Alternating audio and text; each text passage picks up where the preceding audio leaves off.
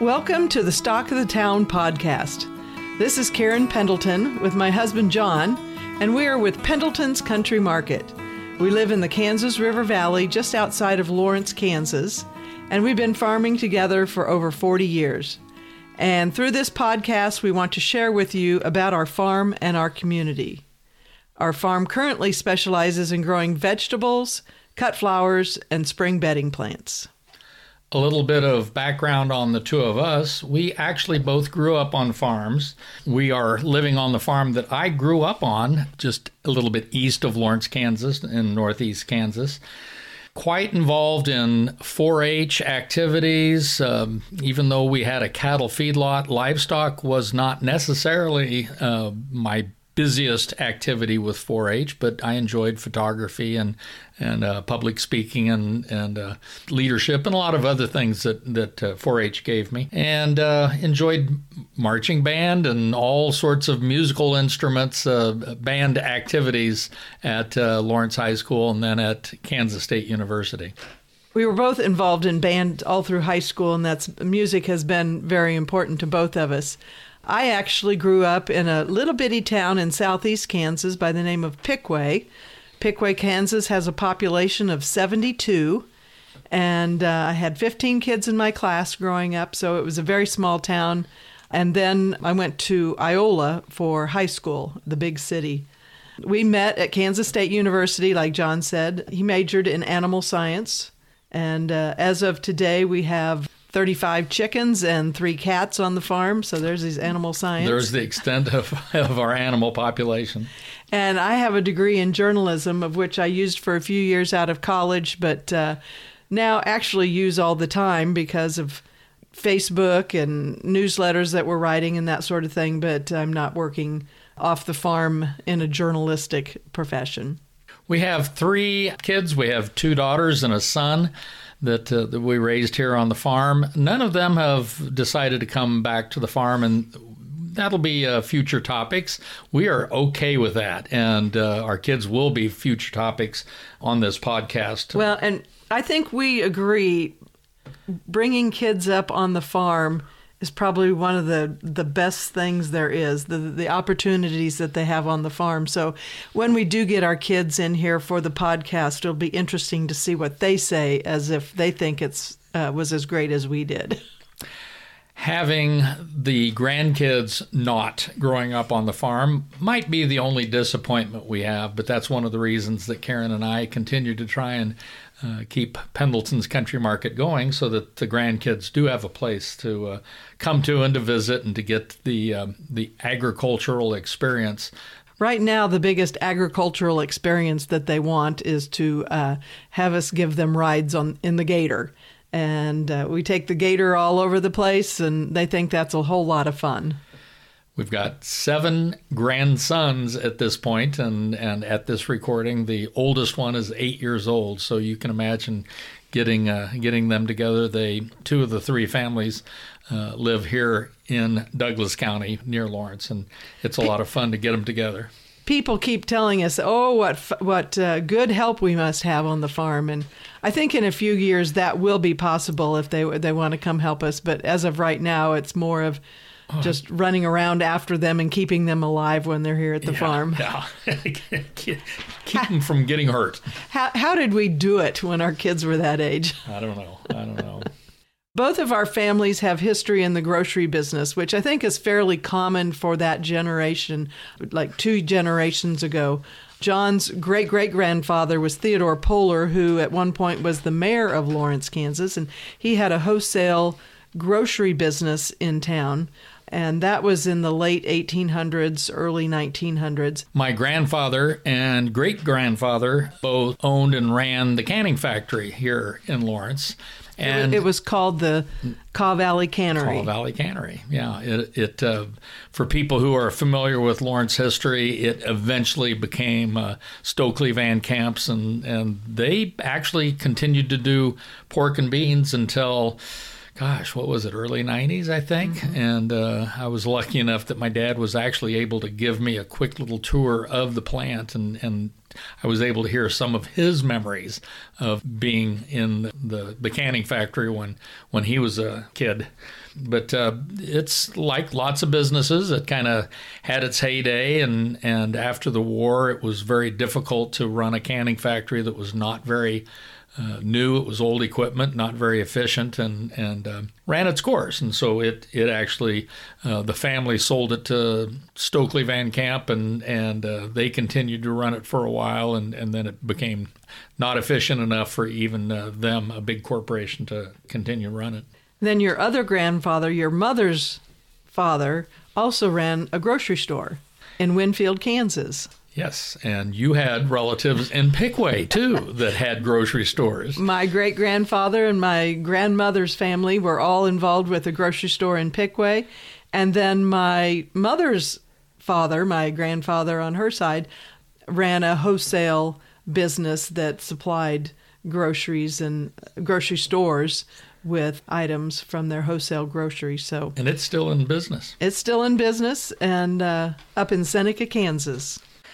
When I thought about coming back to the farm, my dad set me down and he said, There's plenty of room for you, but I want to make sure that you understand if you don't like this as much as I do, I would just as soon you not be here. My dad was around agriculture.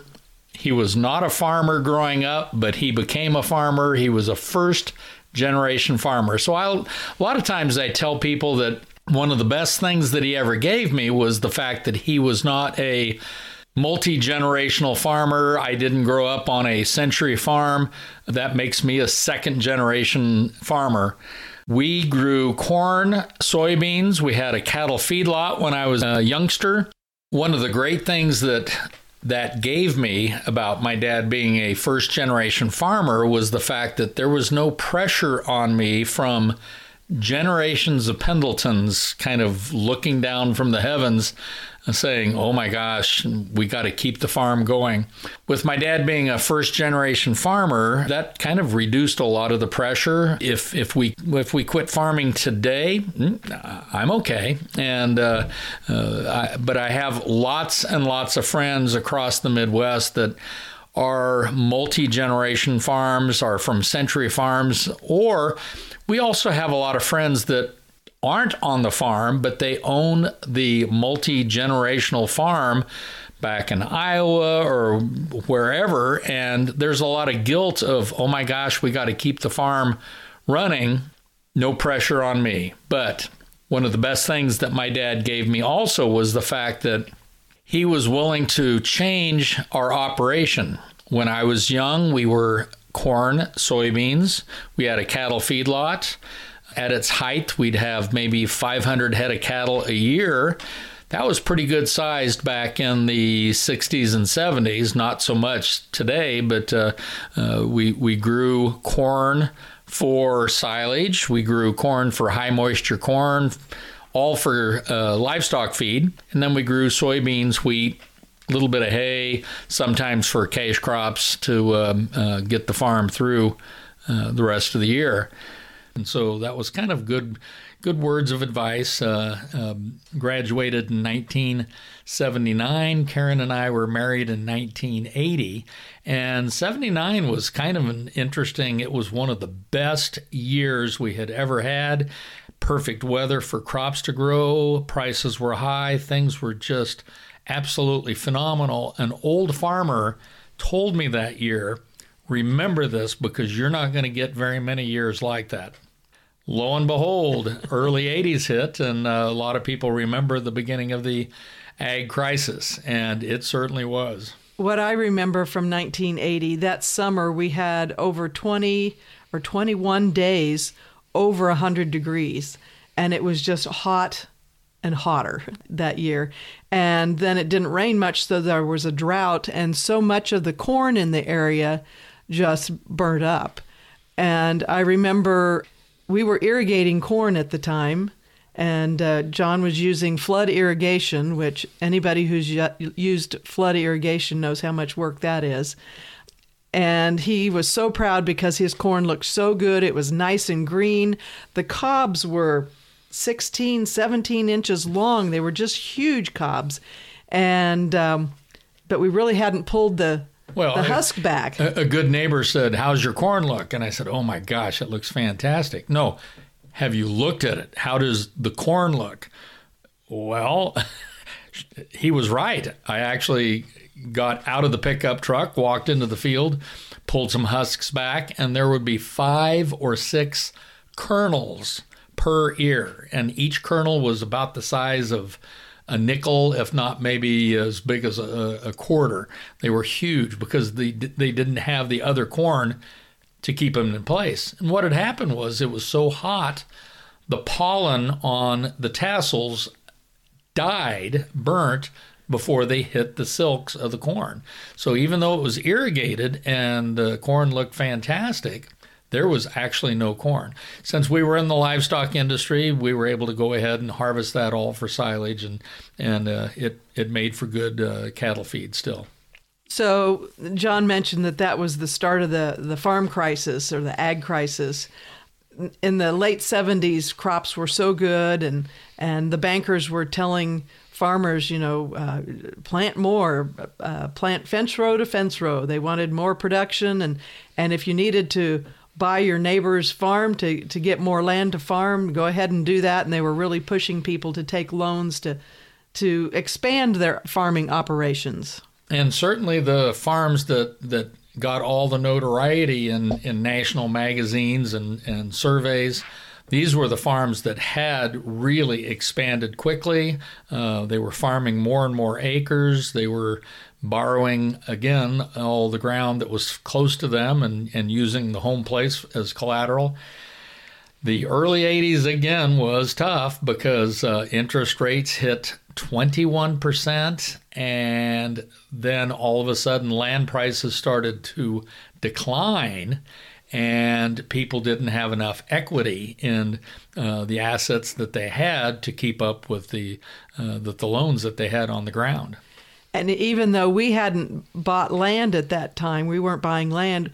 We were in the cattle business, and we would buy calves, and and uh, we were paying that 21% interest on loans to buy the calves, and then hoping we were able to make that back when we we sold them. At that same time, people had discovered cholesterol, and cholesterol was trying to kill us all. And so there was a lot of negativity about raising beef and uh, so that that was tough trying to make it you know the the stress that it put on us to try and get that money back each year was was getting harder and harder.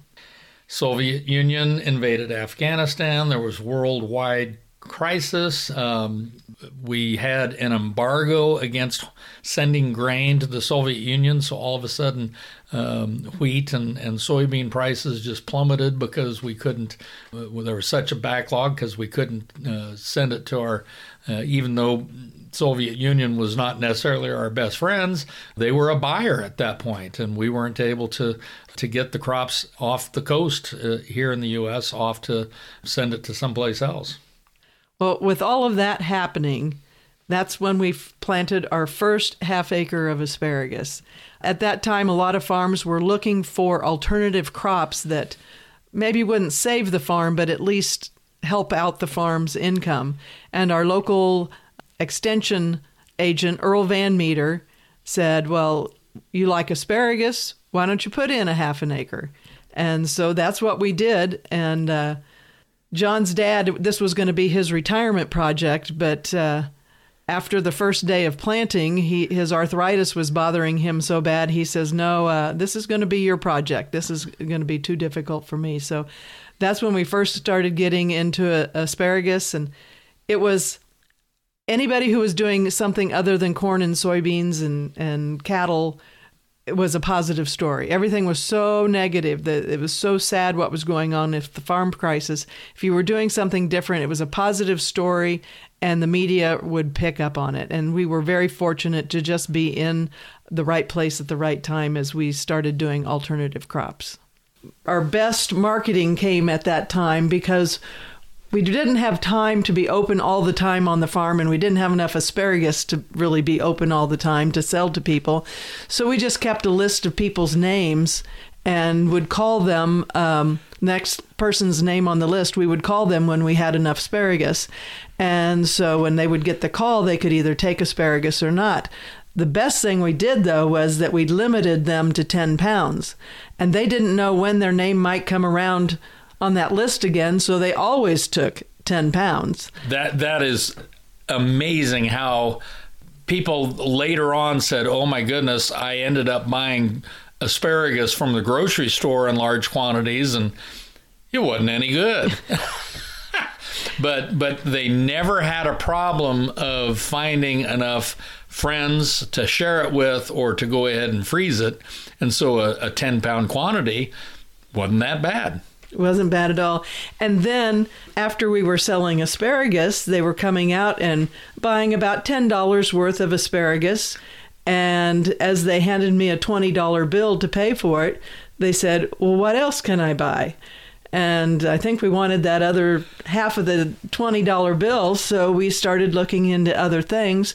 And there was a gentleman down the road in Eudora, a town nearby, that had been raising hydroponic tomatoes. So John was in discussions with him and uh, bought us a greenhouse, and we started raising hydroponic tomatoes.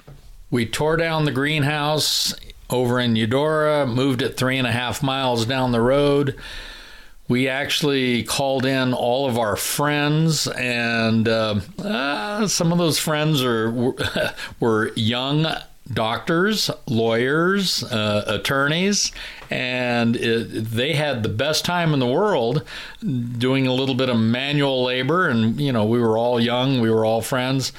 Built the greenhouse back over on our farm and and started growing hydroponic tomatoes. And the tomatoes were, were wonderful addition to our crops. We also raised rhubarb and we put in some peonies at that time because peonies bloom in April and May, the same time that the rhubarb was ready, the same time the asparagus were ready, and the same time that the uh, tomatoes were starting to come on. So we were going along pretty good, and people saw this greenhouse and they'd say, Where's your bedding plants? Well, we thought that enough garden centers and hardware stores had and, and grocery stores. Well, no, this was this was before grocery stores and hardware stores had garden centers sitting in their parking lots. But surely there's enough already out there in the market to take care of the bedding plant industry. But people kept asking, Where are your bedding plants? so we started raising bedding plants, uh, just a few of them, and we had to put them down the rows in between the tomato plants in the greenhouse because we didn't have room. And we quickly realized we were making more money selling the bedding plants that were in between the rows of the tomatoes than we were the tomatoes. It's funny how people always will spend more on things that they see and want versus the food that they eat sometimes difference between wants and needs. You know, what's the cost of um, a candy bar compared to you know potatoes or onions or something like that. People know what the value is of food, but when it comes to a a want, eh, they kind of ignore the expense. Well, so those bedding plants were selling pretty good, but there were always a few left at the end of the season. And so we would just plant them out and this would have been in the mid 80s when uh, dried flowers were all the rage. So I would plant them out, grow the flowers, cut them, and hang them for drying, and started doing dried flower arrangements. And that was a lot of fun, and that was a rage for quite a while until about the 1990 95. Fresh cut flowers became more popular. And what I found was that the fresh flowers were a lot less work because they we could grow them and we could sell them fresh. The dried flowers we had to cut them, we had to dry them and then arrange them to sell them. So that's how we got into the flower business. One of the best marketers for what we were doing was a lady well known, Martha Stewart. She had a wedding flower book and a lot of the flowers that she had in her wedding book were considered kind of uh, grandma type flowers. They weren't the types of flowers that florists were using. They were local and they were regular garden flowers. And that has changed the the flower scene across the United States and now you see big promotions for locally grown flowers, American grown flowers, trying to take away the number of miles that flowers are flown in from South America. It's been a good marketing tool, but Martha Stewart did really change our business and the cut flower business. So when we got into the peonies, that helped add another crop that came with the asparagus. The hydroponic tomatoes that came on early, the peonies came on. We were able to harvest them, but a lot of them went into dried flower arrangements. And throughout the years, all of a sudden, we were able to start shifting from dried flowers back to fresh flowers and um, quickly also realized that, oh my goodness, that's so much less work just making fresh arrangements instead of the dried flower arrangement. There were other farms in the area that jumped into strawberries, and uh, another farm got into sweet corn. And so there was a little bit of a movement that just kind of happened in those early 80s, and, and we applied for our first sales tax in uh, 1983. So, what we're doing now is we're actually celebrating 40 years of, of being a real live business with uh, a sales tax number with Pendleton's Country Market. So, with this being our 40th year, we decided that a podcast would be a good way to celebrate that. But if you follow us on Facebook, we have. Uh, been putting flashbacks of the last 40 years, and every Thursday night we've been putting a new picture from the olden days up for everybody to laugh at and uh, see how we've changed through the years. I hope that you'll be able to join us each week as we give you a glimpse into our days, our farm, and our local food landscape. We are both full time farmers, and we want to tell you all about the joys that we have doing this farming together, and especially as a couple. We want to talk to you about the things that have gone wrong also on the farm. It's not as easy to remember those, but it's a, it's really important to remember some of the things that didn't go so well and and you know, we're happy to kind of share some of those and and we want to share with you all the reasons that we love this way of life. And the longer we do this, I have found the less we know. So, we're not here to tell you how you should be doing this but these are what our experiences are. We hope that you would follow us on Facebook and Instagram and uh, check out our website, pendletons.com. And of course, remember to follow us at the Stock of the Town as we talk about our farm and our community. Thank you so much.